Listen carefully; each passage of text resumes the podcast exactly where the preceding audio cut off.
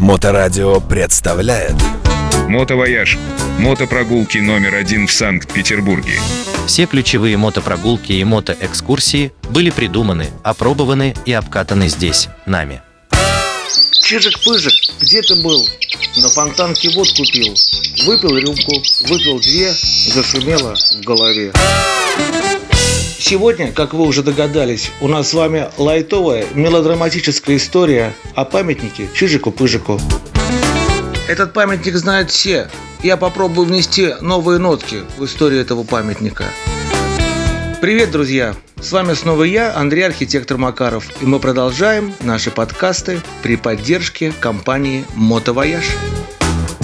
Итак, памятник Чижику-Пыжику. Я записываю этот подкаст 16 ноября 2022 года, а памятник был открыт 19 ноября 2004 года. Поэтому сегодня, с погрешностью в три дня, мы отмечаем 18-летие памятнику Чижику-Пужику, с чем я вас и поздравляю. Итак, почему был сделан этот памятник? Эту историю, конечно, знают все. Тем не менее, 1830 году Михаилом Михайловичем Спиранским был разработан, был окончательно создан на основе пятилетних разработок свод законов Российской империи. Там было более 30 тысяч законов. До этого такого закона не было. То есть все мы жили по законам, которые были написаны в разных местах, по-разному трактовались и имели разности в своем прочтении.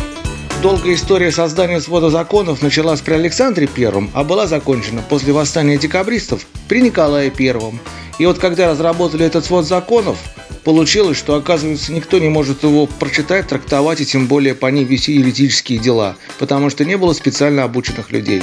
Специально обученные люди были до этого. Еще Петр I занимался тем, чтобы люди с юридическим образованием были не только из родовитых семей, а проходили специальное обучение, то есть были профессионалами в своем деле. Екатерина II поддержала это начинание и тоже образовывала некоторые школы, но все они так или иначе не давали должного эффекта. Но вот в 1830 году, когда был принят свод законов, обратной пути уже не было. Нужны были люди с хорошим юридическим высшим образованием. Поэтому принц Ольденбургский сделал практически на свои собственные деньги высшее учебное заведение, которое называлось Императорское училище правоведения. Оно находилось на набережной реки Фонтанки, дом 6. Набережной реки Фонтанки, дом 6 – это то самое место, куда вы все заворачиваете на реку Фонтанку и сразу же поворачиваете налево. То есть первый въезд на реку Фонтанку от реки Нева. Там сейчас находится здание Ленинградского областного суда. Желтое с белыми колоннами. Стиль классицизм. Туда брали детей сначала 6 лет, потом стали брать с 12 до 17 лет. Это были обязательно дети потомственных дворян. Само училище было платным, но за обучение казенно-коштных, так называемых учеников, плата вносилась государством. Занятия были строго по расписанию, это были так называемые 42 звонка. Первый звонок был в 6 утра, последний звонок был в 10 вечера. Само обучение продолжалось 6 лет, в дальнейшем было увеличено до 7 лет. А в 1947 году при нем были утверждены приготовительные классы. Более двух тысяч профессионалов, юристов с высокой квалификацией выпустили стены этого училища за время своего существования. В 1918 году училище было ликвидировано. Наша страна изменилась, она сменила свое название, она сменила свой строй и она сменила, конечно же, свои законы. Поэтому юристы, трактующие законы, которые не были актуальны на данный момент, были, соответственно, тоже не актуальны. Несмотря на то, что обучение было довольно строгим, это было такой пример солдатского училища, тем не менее, у учеников была возможность выскочить на фонтанку, добежать до дома купца Нефедова и выпить там одну, вторую, третью, пятнадцатую рюмочку водки.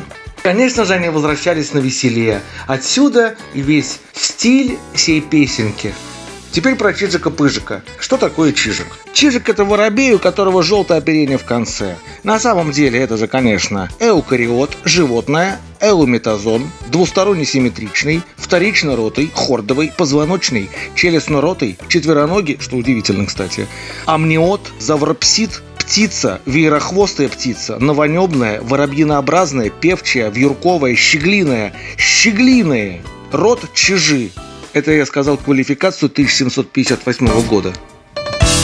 Студентов училища были шинели с желтыми обшлагами. Это очень напоминало щеглиное оперение. Что такое пыжик? Пыжик – это теленок северного олена. Когда у оленя рождается маленький олененок, то одного месячного возраста его называют пыжик. Дальше до полугодового возраста его называют не блюй. Это ужасное слово. Лучше его называть не плюй, так тоже возможно. Как раз из не плюй делать так называемый неплюйчатый триух. Это та самая шапка, которая потом превратилась в ушанку. Вот, есть еще выпороток, но что такое выпороток, я говорить не буду, потому что это совсем чудовищно. Поэтому возвращаемся к пыжику. Пыжик – это шкура молодого олененка до линьки, поэтому него приятный мех на ощупь и такой пушок. И зимой студенты училища носили такие шапки. Ну а так как они были все дети потомственных дворян, то, разумеется, они еще воротили нос от всех и задирали нос. И поэтому они ходили с горделивым видом. При этом поднарезанные, при этом смешной шапки, при этом смешной шинели. Поэтому их назвали чижики-пыжики. Сама песня, кстати, относит нас э, к стихотворению Пушкина, написанному на 10 лет раньше. Там есть не очень культурные слова, поэтому я не буду приводить фрагмент этого стихотворения. И так получилось, что в 1918 году это училище распустили, а песня песня осталась, и она вошла в народ.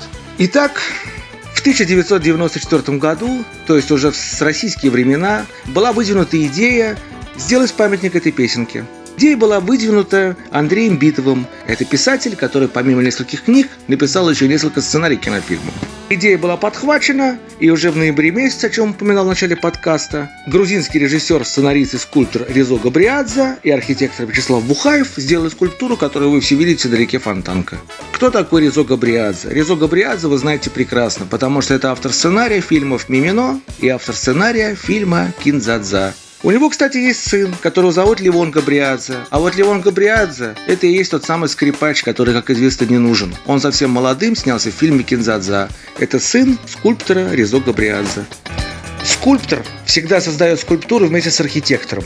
Скульптор делает непосредственно скульптуру, а архитектор придает ей масштаб и подсказывает скульптору, в каком месте ее лучше поставить и делает благоустройство вокруг всего памятника, чтобы она органично смотрелась в городской среде. Так вот, в результате архитектор подсказал сделать скульптуру Чижика-Пыжика на модульоне. Модульон – это S-образный кронштейн. Вы такой видите в нашей классической застройке. Все балконы покоятся на нем в центре города. Такой кронштейн S-образный называется модульон.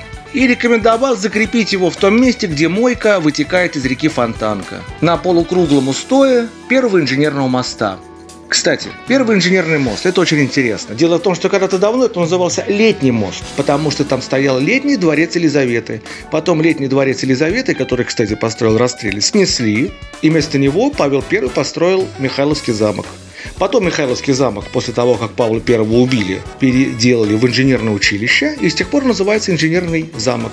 Кстати говоря, Достоевский закончил инженерное училище в Михайловском замке. Да. А возвращаясь к Елизавете, Елизавета ходила из летнего дворца в летний сад через летний мост. В дальнейшем этот летний мост переименовали в инженерный мост, и его заодно и переделали. Инженер Берт, тот самый, который делал берданки, сделал очередной мост в Санкт-Петербурге, скульптор Шарлеман сделал красивую решетку. На этом мосту изображены медузы Гаргона на щитах. Мы это называем эгидами. Потом Шарлеман повторил эту решетку на южной ограде летнего сада, не путать северной. Северная ограда – это самая, которая выходит на Неву, а летняя ограда – там, где мы заходим в летний сад. И вот на этом мосту появилась скульптура Чижика-Пыжика. Эта скульптура небольшая, она бронзовая. Сам Чижик-Пыжик весит 5 килограмм, при этом он 12 сантиметров, то есть он практически размером с настоящего Чижика.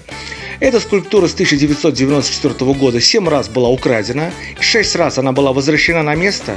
Из этих разов практически весь всегда она находилась во вторчермеде, и только один раз она пропала бесследно. Тем не менее, уже на протяжении последних 10 и более лет Чижика-Пыжика никто, слава богу, не ворует. Видимо, там поставили более мощные закладные, что чтобы выдернуть Чижика-Пыжика, нужно с собой унести еще полмоста.